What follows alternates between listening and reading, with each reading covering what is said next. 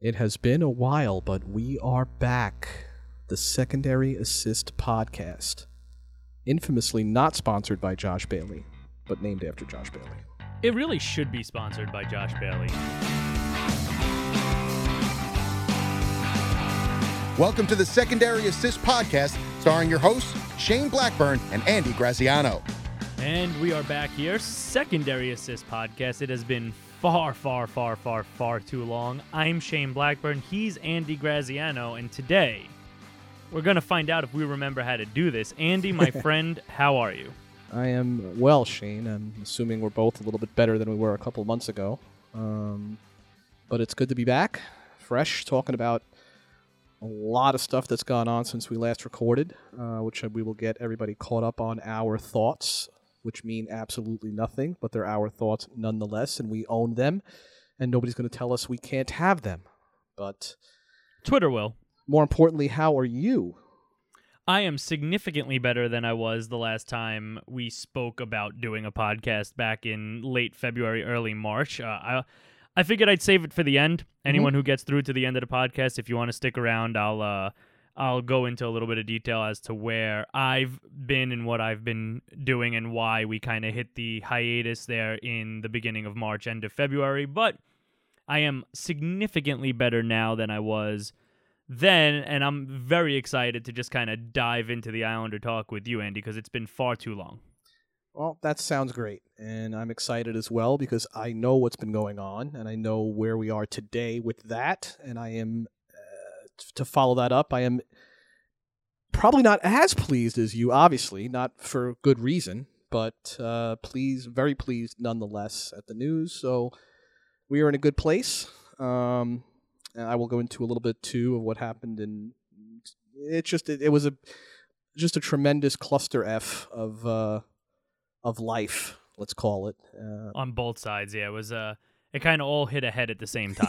ain't that something, right? It's almost like uh, you know, we we we found each other a couple of you know a while ago back on Islanders Insight. We uh, graduated from the same high school. We both played hockey for said school. Um, and uh, it just seems like our lives consistently collide in that sense. So the next time anything breaks, I'll forewarn you. That, way, I, I can prepare myself for the counter that's coming on my side. But you are uh, in the middle of planning a wedding as well, so that's uh, some good personal news. That uh, I- the wedding with to uh, your beautiful uh, wife to be Dana is proceeding as planned, I assume. It is. I I have told her that she better be damn sure because I will not do this process twice. It is the worst process I've ever been involved in. Kelly and I say that all the time. It's one and done. That's it. Yeah, I I'm telling you right now, we we will never get divorced because I will never do this process again. My wife's funny. She sometimes jokes around that if anything God forbid was to happen, that she would go out and pull an Anna Nicole Smith. just marry someone that's like 80 years old, like on the way out, that just has a lot of money. she's cruel and she's evil, but I love the shit out of her. That's actually a great idea. I probably love the shit out of her because she's so cruel and evil, because I'm so messed up in the head sometimes too, so we kind of fit in that sense. It's the Staten Island in you. Probably. Probably. That and 30 years of being with her. Pretty much read each other's Rubbed minds off. by now. Yeah. Yeah. Oh, I think the man. song the song I heard today that reminds me of her was uh I don't know if you've ever heard the the, the ballad by U2 when I look at the world. I have not. I'm actually not a huge U2 fan. Okay, I've seen them Spoiler four alert. times, so that's Oh, one thing we don't agree on. Well, not that- not that we disagree on it. You just haven't seen them. I've seen them four times. Um, and uh, while I don't really like my politics being mixed mixed with my music as much as I don't like my politics being mixed with my sports, I um, I, I just I've had uh, a very enjoyable time each time I've seen them, and there's there's this ballad that they sing uh, that's called "When I Look at the World," and I heard it today again, and it just is a perfect exclamation point on on our relationship. So when you get a chance, you don't even have to listen to it; just look up the lyrics and just read the lyrics of it. No, that's boring. I actually have to go listen to it. It's a great song. It's actually a really, really great, powerful song, and uh, it's just about somebody that sees the world a little more jaded and cruel, and than the person that sees it more optimistic and live every day as its last, etc. And how that person wants to feel like that but just can't. You know, it's it's pretty good. Well, that's on my to-do list now to listen to after the show. Honestly, it's probably going to be tomorrow morning on my way to work because after Yeah, the show, I'm going to bed. It's way too damn late. Well, you're, you're that three o'clocker for serious, so uh, not much longer, hopefully, but for now, still. hey, job's a job in this day and age, my friend. Well, I'm not. Compl- I'm complaining about how early I wake up, but that that's all I'm complaining about. Yeah, since we spoke, my son graduated college. He graduated from Rowan University with a degree in psychology and a minor in criminal justice, and he's right now going uh, planning for his graduate degree. And Is he Uh, doing his graduate study on you? no, that's on him. He's I think going to do it at Purdue. I think Purdue will, Purdue online though. Oh no no no no no! I did not. home. I did not mean monetarily. Oh, I thought you meant monetarily. I meant psych major. Oh yeah, I mean I'm a perfect. Is he I'm a- doing his I'm like thesis an- on you? I'm an absolutely terrific candidate for that. like absolutely terrific. But uh, yeah, he we, he graduated college. We took him to St. Martin as a graduation gift. We were vacationing for a week on that beautiful island, and uh, it was good. But it feels like you know we, we, we went in the in the third week of May, and it just it already feels like it, it was a year ago. It's like ridiculous how quickly you get back into the flow of life, and it just seems so long ago. But I think we should go. I think we should do a secondary assist podcast live remote episode from St. Martin. I am so down. I'm about I'm that life. so down for that. I've I've done a brief stopover in St. Martin, but I've never stayed. It's nice. It was really nice. I mean, you can see though, uh, you could see the difference between you know capitalism and socialism. Though you really can. Uh, the island is, as uh, for people that don't know, is split right down the middle. There's the French to the north and the Dutch to the south, and you can see how after the two hurricanes they got hit with back to back, you know, two was it two or three years ago. You could see them trying to rebuild and get back to where they were, and you can see how much faster the Dutch you cross that French Dutch line onto the French side, and it is a total shit show. Huh. Like a real, like it looks like literally like bombed out buildings, like beaches just washed away. Like just, it's really incredible the difference from one side to the other. It really is something.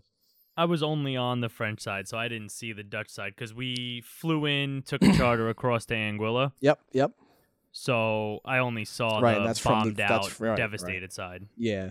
And you could see now, today, years later, the difference in how fast they're building up the Dutch side as opposed to the French side. That's crazy. Yeah, it's it's pretty wild. But the Islanders, yeah, we got a lot going on. Yeah. All right, so let's start just because we haven't been here in so long with who the hell expected the Islanders to sweep Pittsburgh in the playoffs? Let's be honest. You know, I I always felt they had a good chance against that team. I, I do, and I always do. I think when, when they play them, I think the intensity ramps up. I don't think Pittsburgh is the Pittsburgh of old. So I, I did I didn't think we would sweep, mind you. I'm not going to you know make that ridiculous uh, notion that I thought they would sweep, but I did think we had a chance, a very good chance to win that series. And it's a micro, it's a, mi- a micro, microsm. How you say it? Microcosm? Micro is that how you say it? Microcosm? I think so. Um, it's a Microcosm? microcosm.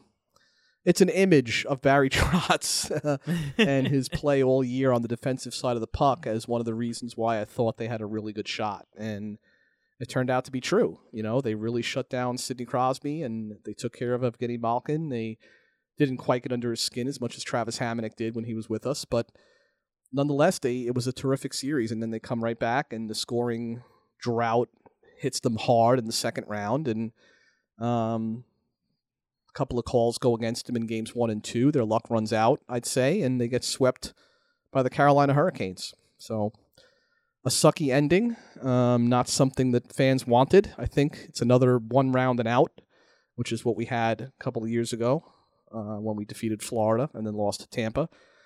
So I, I'm not sure if you can say that there's been progress.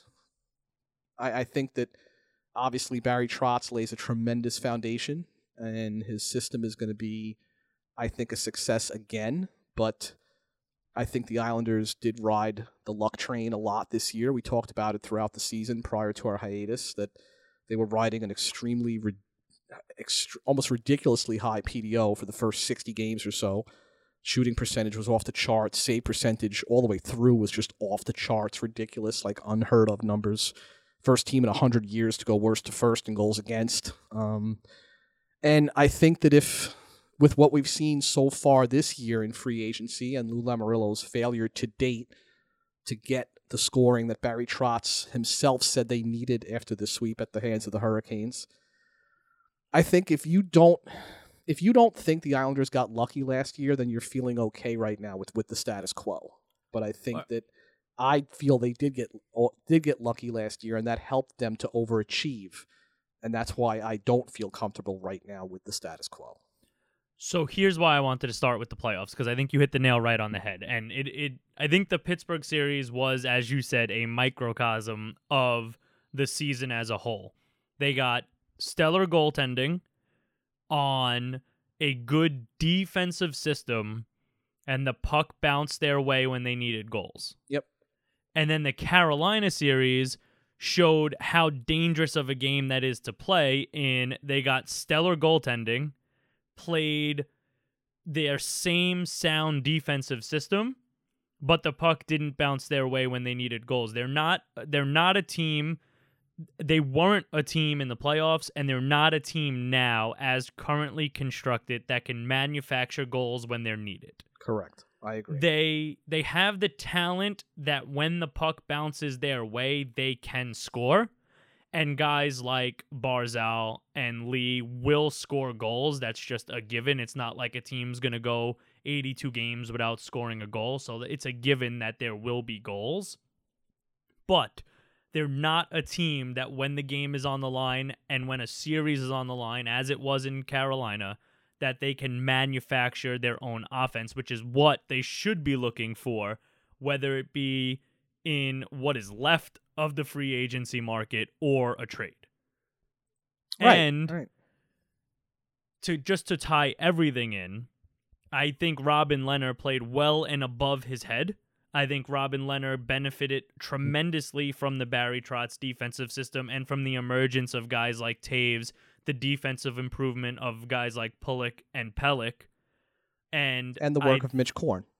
and the work of Mitch Korn. And I'm, well, I'm sure we'll get into this more a little bit later, but I'm not completely turned off by this turned off by the signing of Semyon Varlamov because I think on the grand scheme they're probably right there with each other in quality of goaltending. Varlamov and in is probably a better all around goalie Easy. or at least has the numbers in the past to show that. and yes, Robin Lehner's year last year was absolutely tremendous. But if you look at Leonard's year last year with a 213 goals against average and a 930 save percentage, and you go to his year before that in Buffalo at 301 and 908, the year before that, 268 and 920, the year before that, He's at 247 and 924. The year before that, he's at 302 and 905. Right. So and they both didn't play on good defensive teams. Lehner Right. and Varlamov both faced a lot of rubber, and So- I think we're very comparable statistically.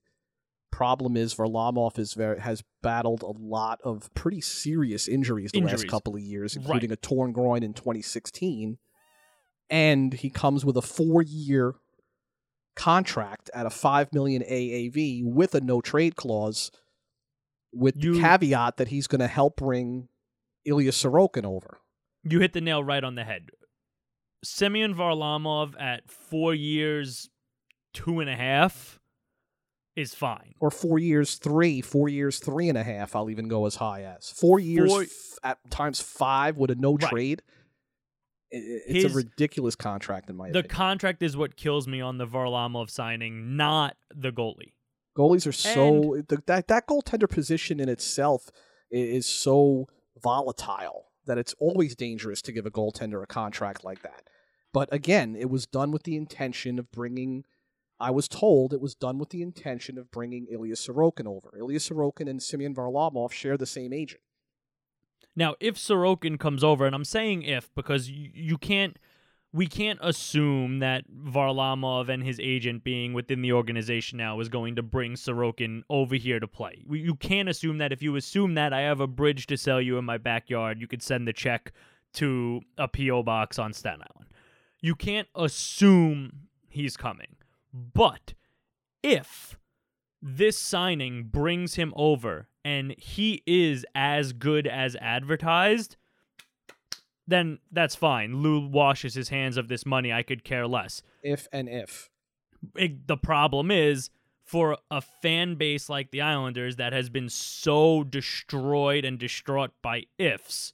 That's way too big of an if to ask Islander fans to buy into at this point, Right, and right, and especially right after now, the success we had last year. Right, and right now it's still we're right back. That's why I said I don't think that while Barry Trotz has come in and made the biggest influence, like people like to say, you know, well Lamoriello came in and he got Trotz. No, Trotz was handed to him on a platter. All all all Scott Malkin had to do was offer Trotz five million bucks.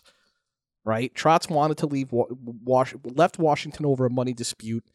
Clearly wanted to stick it to his to, to his former team by staying in the division uh, was handed. You know, he had his roots here in Washington. He's got a special needs son that he's that he, he's very, very passionate about and and adamant about taking care of. You probably didn't want to uproot him across the country. Everything worked out perfectly. He he fell into Lamoriello's lap, right? Lamarillo post cap has not. And I said this before. I have never wavered on my feelings about Lou Lamoriello. Terrific boss, terrific guy to run the top of an organization. Not a good GM. And I've stayed consistent with that from day one. And to date, he still has not, for me, done the job yet, right? Leo Komarov's got a horrendous contract. Bringing Matt Martin back was great because he re in, re-energized that fourth line with Casey Cizikas and Cal Clutterbuck, who's now coming off a serious back surgery this summer. Um, To be fair, the contract he signed him to in Toronto was ridiculous, though. Right. And he's stuck with that now on the island, even though I think Matt Martin was uh, uh, definitely a, uh, a worthwhile acquisition, especially for what they paid to reacquire him. But the Komarov contract was ridiculous. The Varlamov contract is ridiculous, in my opinion. And then again, this is just my opinions. Um, we'll see what he does next year with Barzal, Pulock, and Toews. I'm sure he'll jerk them around a little bit initially at first because he was jerking Lehner around he basically let Lehner just he, you know I was told he never had any real intention of of bringing Lehner back anyway. It was always Varlamov that was in his head for the last year and a half.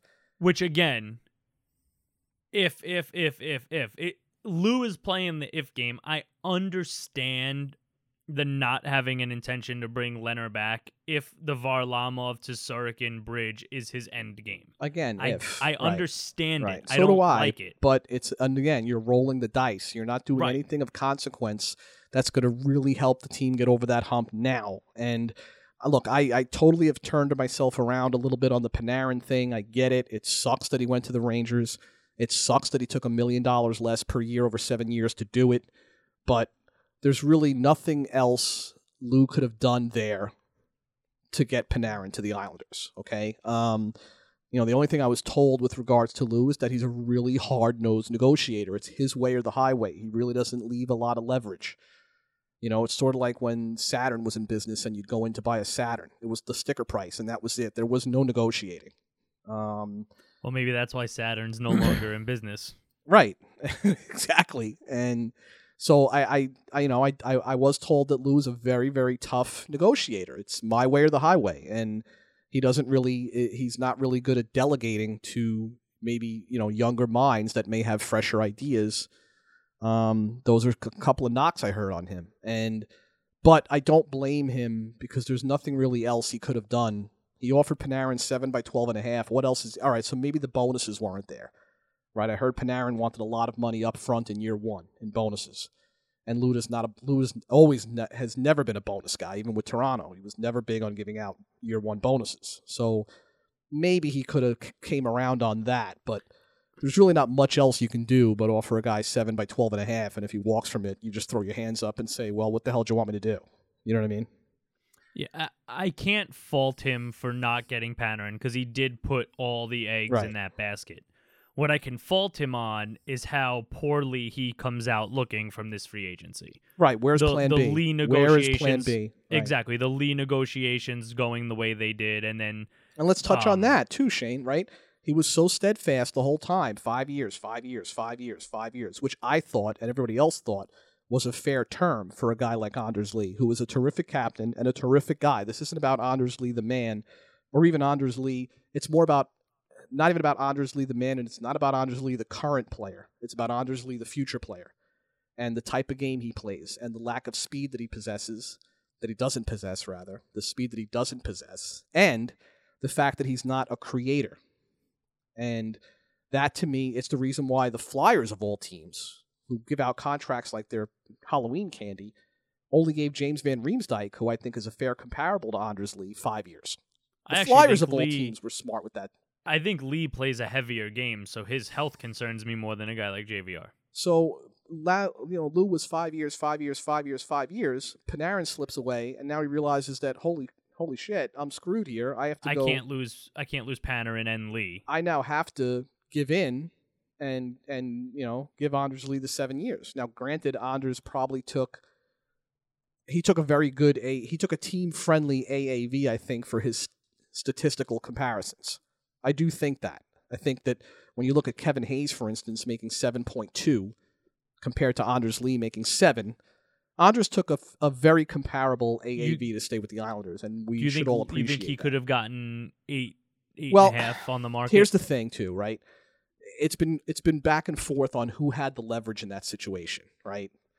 Lou had the leverage up until he lost Panarin. Then Lee potentially had leverage, but what leverage did really have? Right? Minnesota was a suitor, but they went with Matt Zuccarello on a long term deal. Colorado was interested, but was only offering him five years. Um, Nashville was said to be interested, but they went the Matt Duchene route. So uh, you know there wasn't there was a tweet that came out right before the bell opened that someone was going to offer Anders Lee nine million dollars. That never even came close to happening. Never came close. That was totally false. Um, so really, what options did either of them have? Right. So I guess it was. I in the end, I would say now at this point probably a fair enough compromise where he said to Lou, "Listen, you give me the extra two years." I'll lock in for a seven million AAV when guys out there that are worse than me are making more. right. But but I want the extra two years. I he want went the extra for two years, right? he went for career stability and Right. security over upfront money. but it is what it is. The captain's back. He should be back. He was. He. We needed to bring him back. Now the trick is with a little bit under ten million dollars in cap space. Where does Lou go to find offense for this team, which they still need? And what does he do? I guess we'll worry about that next year. What he does with Barzal, Pulock, and Toews, who are Well, all I- restricted free agents. I also think you you have to consider that earlier than next year because not a lot comes off the books next year right, either. right. So if you sign, let's just say, and we'll get into this, and I'm not saying it's going to happen, and please leave me alone. But let's say they offer Sheet Marner and he comes here. Let's just say, and let's just call it 10 to make it an even number. Mhm. We all know it's going to be more than 10 if he comes here. we all know he's not going to come here.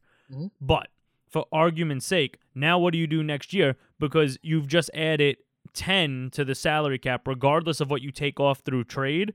And the only thing you're losing is two and a half from Martin, 3.3 from Greiss, and $850,000 from Kuhnhackl. But is three all point, you but lose three next year. point three from Greiss, you have to replace him with a backup With a goal. goaltender. So that's not that's a wash. And Well, you're prob okay, who knows you're probably in as much of a fan favorite as he is, you probably bring Martin back. I'm assuming on a team friendly deal, but even a team friendly deal is going to be two million bucks. Exactly. So, So- you, you you have to start looking now. It's gonna have to be the you're trade lose, market. right? You're going to lose. You're going to lose in that scenario that you just said with them signing Marner, and I don't think that's happening. I don't. I really don't. Um, you would. They would have to lose probably Nick Leddy and Thomas Hickey for nothing. So next year, and again, I know where we still have a whole season to play. But if you're looking at what the Islanders can do for the rest of this offseason and through the season to improve their roster, next year you need to re sign Matt Barzal, who I'm going to let you handle this. What do you think? I'm not You going are- to speculate. I don't. e- know, Okay. I, I don't even know. That's if- fine. if I agree. it's. I don't know. So there's three people you ways. There's three people you need to re-sign who are RFAs next year. Yeah, Barzal, Sign all three of Pulock. Yeah. and Yeah. Toews. They're all going to be re-signed. What the money's going to be, we'll have to wait and and see. Then, as you said, Martin. So that's four contracts that need to come back onto the books, and three of them are going to be raises.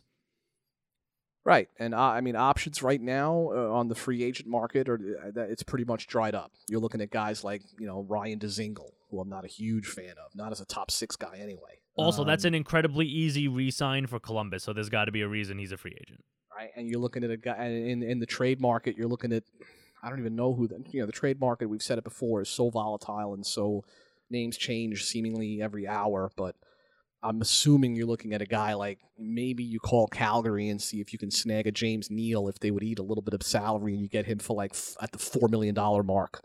You maybe take a flyer on a James Neal type guy, but you know I, I can't see the trade market being that attractive either. So I, I really don't know where the heck the Islanders are going to turn for for that offense that they still need. I Well- really don't know where they're going to turn for it. quite frankly, there's two major needs the Islanders have right now. Defense is fine, although they're probably going to have to move Leddy in whatever move they make to bring something in offensively. But defense is fine. Goaltending, they're set. Regardless of how you feel about it, they don't need to do anything with the goaltending. They have their 1 and their 1A. Yep. What they need Top is a top six and forward a third line center. And a third line center. Top six forward wise, they need a goal scorer. They don't need a playmaker. They don't need someone who can set the play up. They need Right. someone who you're going to put the puck on their stick and it's going to hit the back of the net. And the third line center not. at worst could be you could always move Cizikas up to the third line and you know put Tanner Fritz in there who did well enough. He did well enough as a fourth liner, I think, where you can pretty much trust him with that in that role. Well, let me ask you this. And I don't want to do this because I would prefer the Islanders to finally go out and make a splash. Mhm. But we know what the trade market is, we know how it works. Mhm.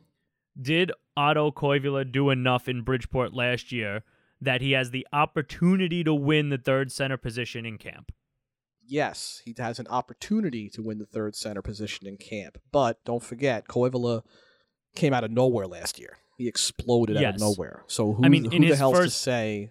His first professional Right. season, he put up 46 points, 21 goals, 25 assists in 69 games. And all of that came after Thompson switched him to center. So who knows how that's going to translate into the NHL? We've seen plenty of guys, you know, uh, pull a Jeff Tambellini as Qua- as easily as we've seen guys pull, you know, uh, uh, you know, come to the NHL from the AHL and, and show consistency. We've seen plenty of Tambellinis and Conakers to kind of put the to kind of just put the wait and see label on Otto Koivula and how he's going to perform at the NHL level. I, I take I, I take the phrase from the MLB: quadruple A players, Right. too good right. for triple A, not Yep, quite good enough yep. for the MLB. But we don't know that. It's he's only No, played one season in We the don't. minors, so I think there is an opportunity here for Koivula to win the three C position, which would of course save the team some money. Yep. In the salary game. Sezika stays on the fourth line with Martin and Clutterbuck. You don't touch that. Koivula wins that third center role. And now what you're really looking to fill is that top six goal scorer who at the current moment for this season, in my opinion, is not not in the organization. Right, I agree. Because it's not Ho-Sang. Regardless of where you stand on Ho-Sang, Ho-Sang is the playmaker that the team does not need at this point. I think he's a fantastic player. I think he should be in the top six on an NHL team. He's not the goal scorer, so he Right. doesn't answer your immediate need. Is he better than Josh Bailey? Yes. But is he the goal scorer the top six of this team needs at this moment? No. Oliver Wahlstrom, not there yet. Kiefer Bellows, not there yet. I agree. So to fill that, unless you're going to chalk this season up, which we all thought we were doing last year, we just happened to play well and above our head, and the PDO happened to be in the Islanders' favor for one season finally. Unless you're planning on chalking this season up, it's going to have to come from outside the organization to fill the top six goal scoring role. unless a guy like Bellows or Wahlstrom absolutely positively wows at camp and has a breakout season, which is not likely. I agree. What you just said makes perfect sense to me, and that's why I'm so dumbfounded at the fact that some are so comfortable with the status quo at present. And maybe it's because I'm not being fair enough on time. Maybe. Maybe it's I'm not giving Lou the time that he requires, and it does take time to work these deals out. And if, if he does, as we're saying, have to go into the trade market to get it, that takes time to do. And there's still plenty of time left before tra- even training camp starts. Forget the regular season. So maybe it's me just not being fair enough and and giving Lou the time to work it out. Um, I don't think he's sitting on his hands, but I guess the true judgment will come when we return um, and start doing our shows, you know, into camp and leading into the regular season. At that point, if the roster is still status quo, I think it's all guns all guns out. Yes, in my I- opinion. that I agree with. Uh, I do think you. Garth Snow, not a great example. But the Boychuk and Leddy trades were what? Yep. October 2nd on Yep. a season that started October 3rd? Yep, right before the season started. He, yep. So that's what I'm saying. Maybe, maybe it's me being a little hasty. Okay, uh, I'll, I'll I'll admit that, and maybe it's me being a little rush, rushing to judgment a little bit. But eh, you could at least say one thing for me. I've been consistent in my criticism of Lou from the f- day one he was hired. So Now, I hope he, I hope you- I hope he proves me wrong. I Let would love to come on this show in October and say I was wrong. who knows? Maybe uh, Lou Lamoriello will come on the show in October and tell you you were wrong. yeah, and I will do that. You know me. I will. I will come right out and say I was wrong. I have no problem doing that. So while we're still on this topic, is there anyone left in the UFA market? Because I refuse to go to the offer sheet market until an actual offer sheet is sent. Is there anyone one, left on the one like like they like the Sebastian Aho one. Yeah, one. like a right, like not one that was literally just to get Carolina a better deal on right. Sebastian Aho. But is there anyone in the UFA market you feel could legitimately help this team at the start of the season if no other moves were made but one signing? In a top six role, no, I don't. Okay. I don't. I am not again a huge fan of Ryan Dzingel, and I don't see a top six winger out there at this point in the free agent There's market. really not. No, I don't see it.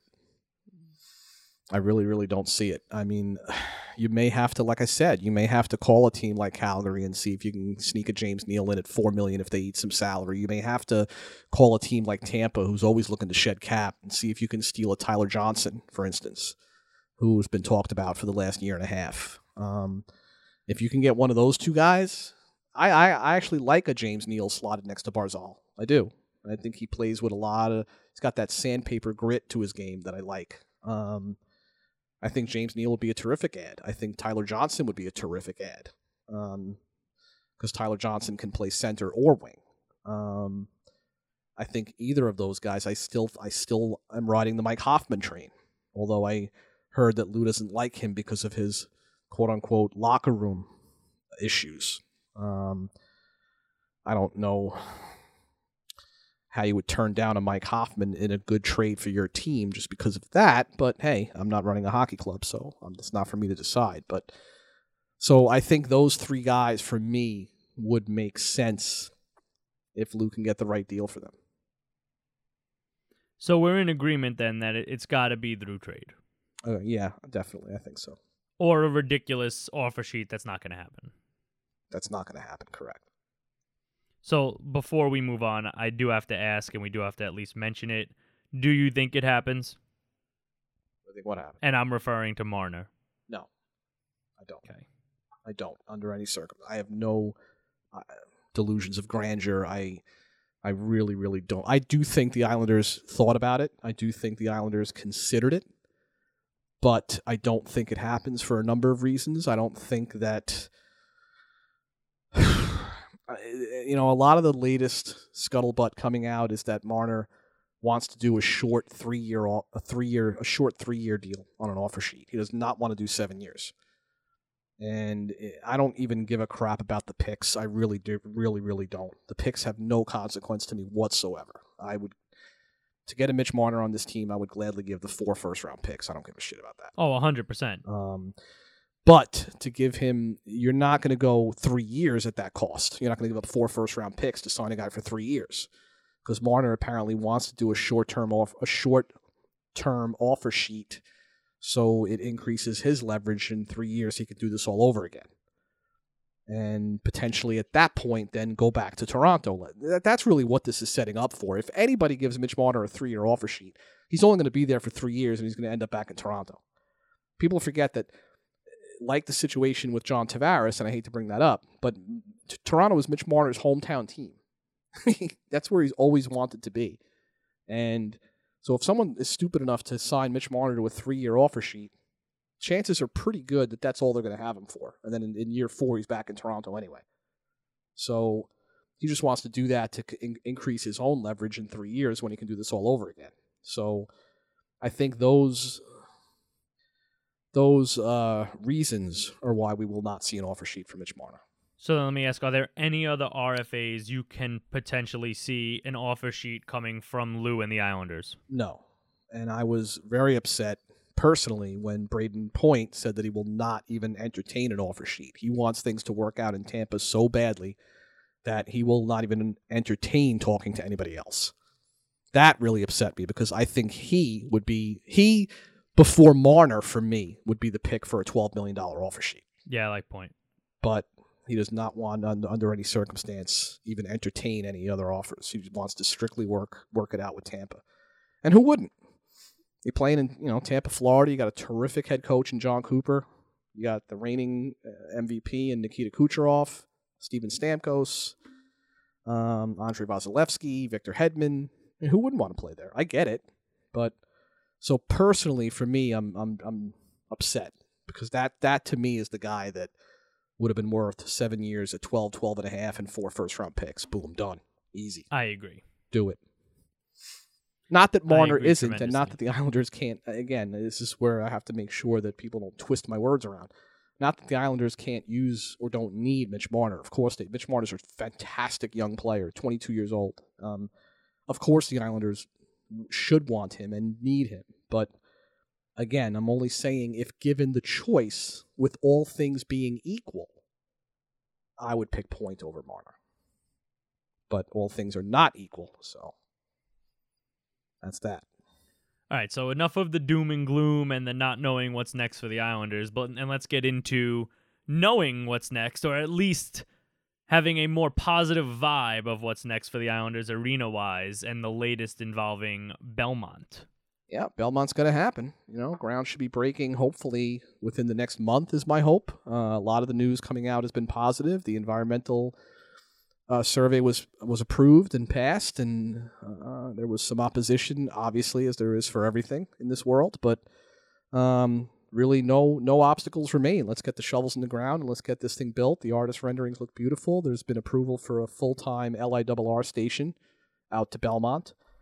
Um, you know, the only negative stuff that came out today with regards to that was in the actual survey itself. It said that you know people were up in arms because it said that you know they're not going to permit any tailgating. That tailgating is going to be monitored by security guards and closed circuit TVs and signage is what they called it. Um, they're also looking to reading over that document. They're also looking to move weeknight games to 7:30 p.m. face-off instead of 7 p.m., which I think is brilliant because traffic on the Cross Island Parkway is going to be redonkulous if you're trying to get out to a game at 6 p.m. Let's say Yeah, no, that that makes a lot of sense. so- That makes a lot of sense for the traffic. that to and- me makes a lot of sense. And but the tailgating thing, look, it could have been just to appease the opposition. Uh, obviously, in a lot of stadiums and concerts that I've gone to, there's been no tailgating rules, and there's been people tailgating. So I, I- I don't. I think it's going to be a very very hard thing to enforce. So I really wouldn't worry about it too much if I'm a fan. Um, and plus, why, why, are we going to worry about it and get all worked up over something that's four years away anyway? But the news is good. Belmont is going to happen. Uh, And until it does, you still have this ridiculous Barclays Coliseum split. They're doing it again this year, um, which I don't think helps in free agency either. But I agree. You know, they'll still have. I don't know what is going to become of this situation next year. We'll take one year at a time at this point, but it is a split again this year with one extra game at the Coliseum.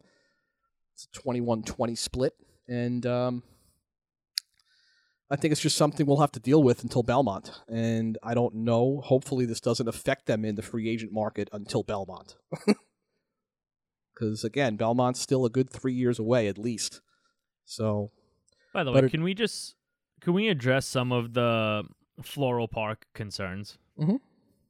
Uh, because apparently there are some concerns about safety and noise issues created by Islanders games, concerts, and other events. What safety issues? Well, let's not forget. Okay, let let let's keep this into perspective for a minute, and let's think about this logically. Okay, if you think about the Nassau Coliseum, which to me at this point is a shithole, they re- but it's it- in the middle of nowhere.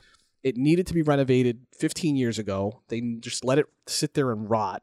Yes, it's our home, and it's been our home that we created, and we created so many memories in that home. So I'm not, I'm not, you know, crapping on it from that perspective. I get it from a fan's perspective what that building means, but comparative to the rest of the league, it's a shithole.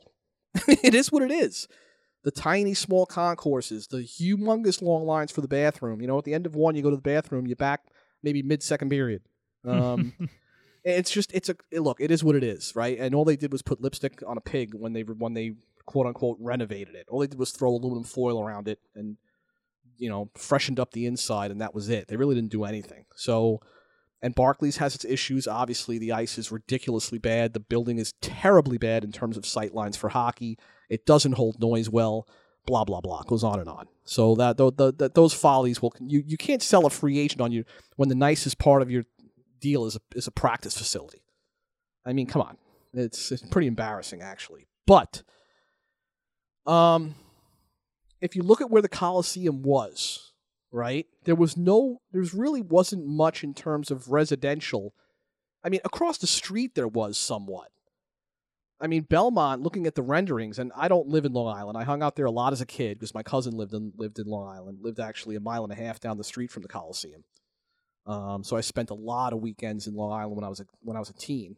Did never lived there though, so I'm going to preface that.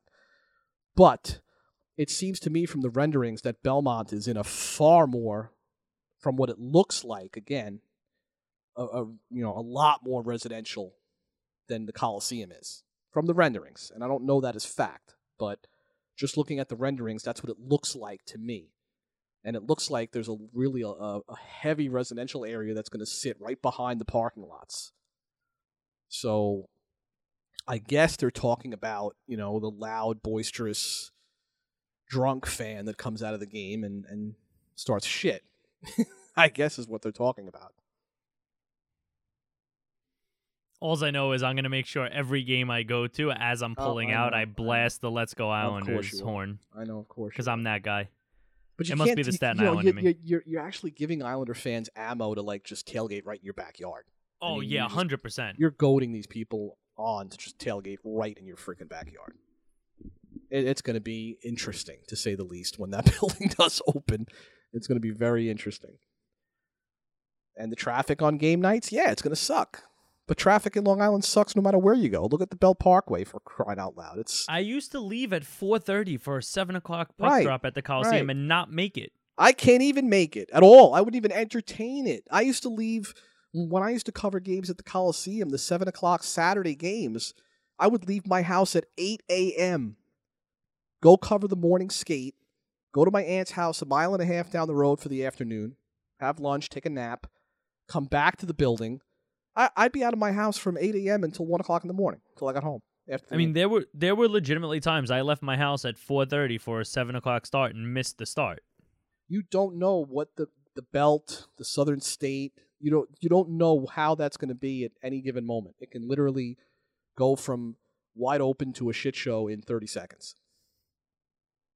And the Cross Island, I'm assuming is I haven't traveled the, the Cross Island much, but I'm assuming it's the same thing. So traffic is traffic, whether Belmont's there or not, right? I mean, I'm going to try and get to as many games as possible at Belmont, but it's not going to be nearly as easy for me as Barclay was. Really? Oh, well, it's Barclays, right? But it's still closer to Staten Island than, than the Coliseum Yeah, but I can't imagine it's going to be much better. because instead of taking the belt to the Southern State, you're taking what? The belt to the CIP? Is that how it works? Is that how it goes? That's my assumption. That's a good question. So Google's for. But you're right. Staten Island to Barclays is a hop, skip, and a jump. You come over the Verrazano Bridge, your Barclays is literally ten minutes away. Yeah. Oh my God. Yeah, Barclay is a joke to get to. Yeah. And I understand that for the majority of the fan base, not, Barclay right. sucks to get to. But for my selfishness, Barclays is incredibly easy to get to. Well, we'll see. I don't think you can get around traffic, no matter whether it's the Coliseum or Belmont or Brooklyn. I don't think you're getting around in this area. I don't think you're getting around traffic, no matter what you do. Unless you would have put the goddamn building right off of like, you know, I don't even know whether you couldn't even put it anywhere. I mean, look look at look. At, you know, I, I took my son's college roommate was in over the Fourth of July weekend from Philly, so we took him to the Phillies Mets games on. We took him to the Phillies Mets game on Friday night. Okay, and we left the ballpark at five after ten. I got home to Middletown, New Jersey, at five to one. It's absurd. That's from Citi Field in Queens to Middletown, New Jersey, which is seven miles west of Sandy Hook. So it's literally right under Staten Island, right across the water. And I left the ballpark at ten oh five, and I got home at ten at like five to one. In in all honesty, It's we should just be ludicrous. Devil fans. It's absolutely freaking ludicrous. Prudential's got to be the easiest to get to for. I can get. us. I I'm uh, I'm at the Rock in f- forty minutes flat. Done. I'd probably be even less than that. Forty minutes flat. And our goal, Dana and my goal, is to get to Jersey. So Oh, really? Cool. yeah, I, w- I wish I could just be a damn uh, Devil fan, but I can't. I'm too invested in the Islanders, and I don't really want to have to find a new name for a po- for a podcast. And secondary assist wouldn't make sense as a Devils podcast because no one has any idea who Josh Bailey is except Islander fans. This is true. Well, well, we could just go to two games a year when they're at the Rock. That is true. We could just go to two games Just a year and watch the rest on. TV. That's it. And if we're gonna have to watch it on TV, we do have one of the better broadcasting crews. you know, the Islanders are are, are are are a team hopefully on the upswing. The Devils are a team that had a great offseason. They're on the upswing with Jack Hughes and PK Subban and Wayne Simmonds. Rangers get Artemi Panarin and Jacob Trouba and Kaapo Kakko. The the Metropolitan Division just continues to get tougher and tougher. It's crazy. Question, by the way. How long, if at all, does it take for Butch to get Varlamov's name right? I'm gonna say uh, five games at least. Damn, that's generous. I was gonna Yeah. say eighty-two. I'm being nice to Butch. I like Butch. I love Butch. There's just a zero times, but I percent like chance he gets his name right. Although, at least you don't have to worry about saying Lehner anymore. That's true. I did mess that up quite a bit. All right. Do you have any other Islanders to get into? No, I think we basically covered enough for our first night back. I think that uh, we, we we hit on all the major topics: the the, the need to get goal scoring, where they're going to get it, the free agent market, um, the building. I think that you know now it's just kind of it sucks, right? For a fan who who's sitting back and and looking at the team right now, it sucks kind of having to sit back and just wait. But unfortunately, uh, the media just as much as the fans are stuck in that kind of holding pattern. We haven't even gone into the dead zone of the NHL yet, which is August. I know. August is the absolute dead zone for hockey. So, like, you sort of like get through July, and then once you power through July, it's like literally like August is just nothing. And then, you know, teams literally just take August off in preparation for camps beginning in the middle of September. So, we haven't even hit that part yet, and it's really quiet. So, I'm surprised Jake Gardiner hasn't signed anywhere yet. That's the one that surprises me. Very we obviously don't need defensive depth right no, now. we don't. And he's going to get a lot of money, but He's going to get a lot of money whenever he finally signs somewhere. it's weird that he hasn't signed yet. He's probably the top free agent left on the market, unrestricted anyway. yeah. Oh yeah, for sure. And I'm curious, and, and I'm curious. I'm, I'm I'm really curious to see how this whole Marner thing shakes out. I'm curious to see if Kyle Dubas can can pull a rabbit out of his hat and, and make it happen. I, I've maintained all along that I think Mitch Marner ends up back in Toronto. That's been my belief all along. I'm not going to waver on that today. but it's going to be interesting to see how Kyle Dubas makes that happen. I mean, it'd be really good for the rest of the league if he just doesn't play this year. yeah, I don't think that's going to happen. But it would be good for the rest of the league. Absolutely, and you know, I, I, I think that you know the kid had a terrific season. Uh, he had a terrific season though, playing with John Tavares and Zach Hyman, two guys who combined to score almost seventy goals. So we'll see what that's what that you know. We'll see how Kyle Dubas can work out, uh, can work that out. I just realized they're still paying Kessel until twenty one, twenty two. Yeah, it's crazy, right? Jesus, one point. Kessel's and, and, and and he's he's in Arizona now. I know that's interesting. That's going to be interesting to watch. He's not going to put up. They don't have the power play the Penguins had. He he, No. he put up a lot of his points to share on the power play. He's not going to put up nearly the numbers.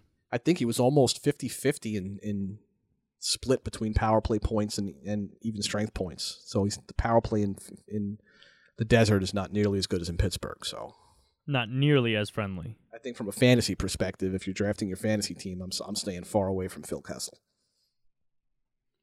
I am in agreement. I'm actually trying to look that up right now. And we will get back to your fan questions once we get back in the flow. I think we're going to probably end up doing one or two more shows um, for the summer, and then kind of yeah, I think we'll do two more. Sh- well, let's do we'll we'll, defin- we'll definitively commit to one more show, and if something happens, we'll do a show. I yeah, that I agree with. I, I don't think we need to do weekly while No, no, no. we don't need to come on and banter about We'll do God we'll, knows we'll do what. one more secondary assist podcast in about two weeks, and then we'll sh- kind of shut it down for the summer, pending any big news.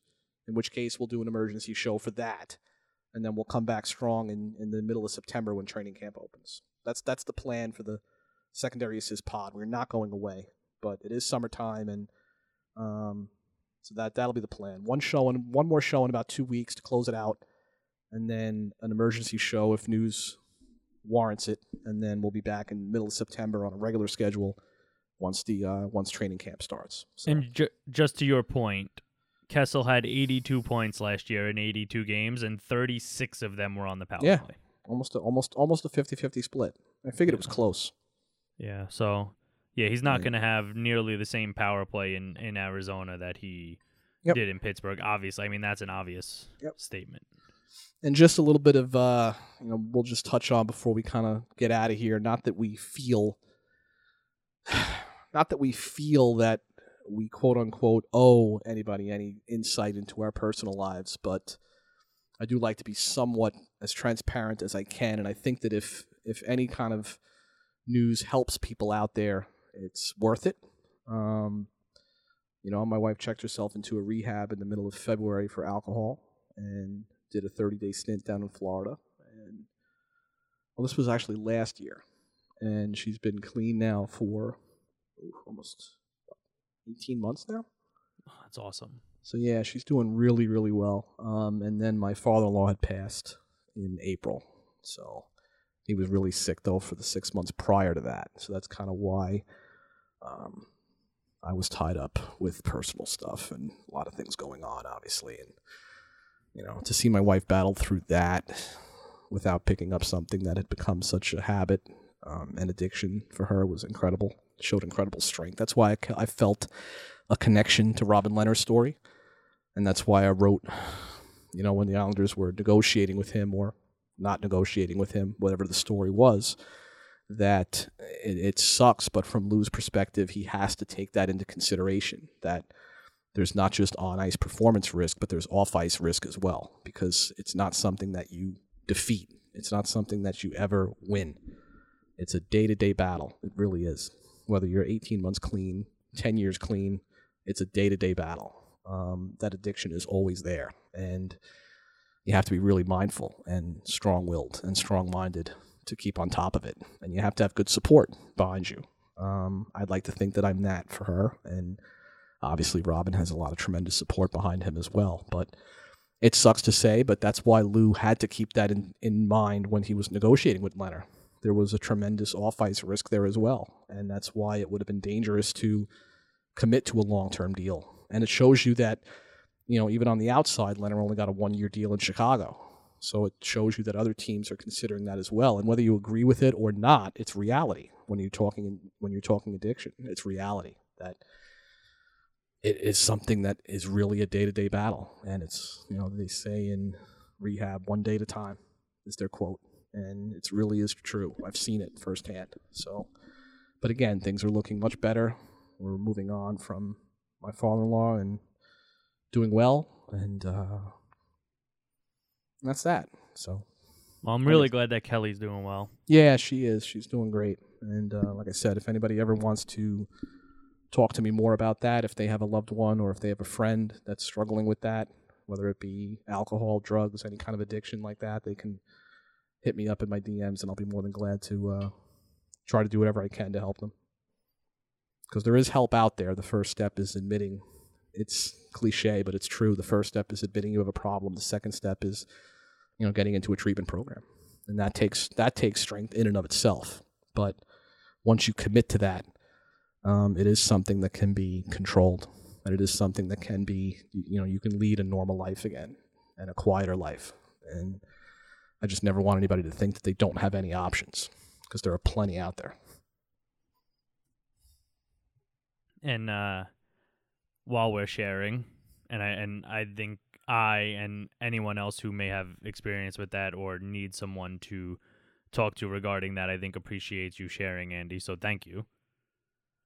And while we're sharing uh back in early march we my family was out to dinner for my uncle's birthday and we thought my dad was having a heart attack. He had severe chest pains and we wound up rushing him from it's I don't mean to laugh but at this point I feel that I can uh, but we, we rushed him to the hospital and it's the first time I think ever in my life I was getting yelled at to go through the red lights rather f- than for not stopping at them. Um, but we we got him to the hospital. They deemed that it wasn't a heart attack. It was a bout of pancreatitis which about four days later we found out was from a 5.9 centimeter tumor in his pancreas uh, and that is what we've been battling. And i say we because anyone who has done it knows it's not just the person who is going through it battling it's the whole family. Uh, so knock on wood the friday that just passed was his last chemotherapy treatment and we will know more over the next two to three weeks over the prospect for surgery to ultimately remove the tumor. God bless. So that that is where I have been. So uh, I hope everyone can understand why Andy and I had to call a hiatus for the secondary assist podcast. Um, family does come first, Absolutely, every single time. and, And, Shane, you and I have been shared through text messages what has been going on, and I've been keeping in touch throughout this whole process. And like I said, I'm very, very pleased um, to hear that news. And I know my me myself, I'm going to keep positive for him because Well- I think that positive thoughts do yield positive results. And I appreciate that tremendously, and and I apologize. A little behind the scenes view here. I'm a terrible texter. my so, God. so I appreciate you. worst. Oh man, I'm I'm absolutely terrible. so I appreciate worst. you continuing to text, despite the fact that my response time is not always uh, sometimes it's nil. up to snuff.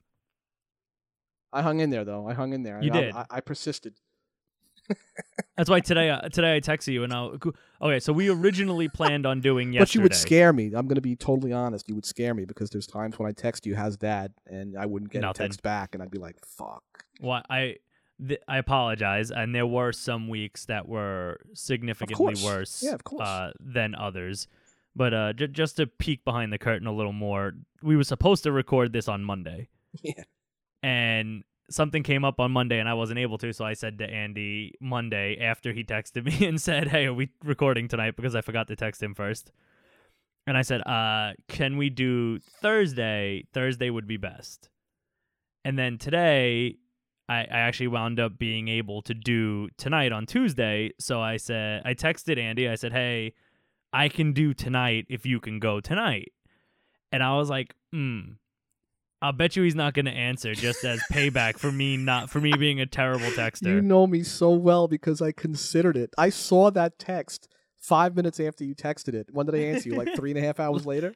It might even have been more than that. I did consider it. I did strongly, but then I came home and I said, "Nah, I can't do that to him." I said, "I can't do it." To him. I- in my head though, I was like, mm, I totally deserve this, so I'm just gonna laugh it off if it happens. And if it happened, I was gonna tweet out a screenshot of the text You know, and me be like, so I guess well. this is what I get for being a crappy texter. You know me so well. But uh, we wound up we wound up getting together and and recording here Tuesday night. Uh, so And For those of you together. Like I said, we will get together again in two weeks and close out the season, and we'll do an emergency show if we have to. Otherwise, we will come back strong with things much more settled now. Um, yes, in the middle of September when training camp opens, and the secondary pod, assist podcast will be back on a regular schedule, which is great news for us because I love doing this with you. I, I love doing it with you too, Andy. I really hate it not doing it through the rest of the regular season and obviously the playoffs. I'm just hoping that the Blackburn family and the Islanders get good news at the same time. They will. Well, the Blackburn family will. Uh, Islanders, I'm less confident in. Absolutely. Exactly. oh man, all right. Well, I think All that right, y'all. about does it. Yep. I'm gonna do it, Andy, because we haven't done it in so long. I'm gonna piss ahead. you off because I Go feel I have to. He is Andy Graziano. Always. I'm Shane Blackburn. This has been the Secondary Assist Podcast. And keep eye on Twitter at sblackburn26, at andygraz underscore WFAN, and at Secondary Pod. And you guys will find out when this is coming out, where to find it, and when our next episode will be. Thank you guys for listening. And until then, God, please, Lou, do something. It's a micros. It's a, mi- a micro microsm.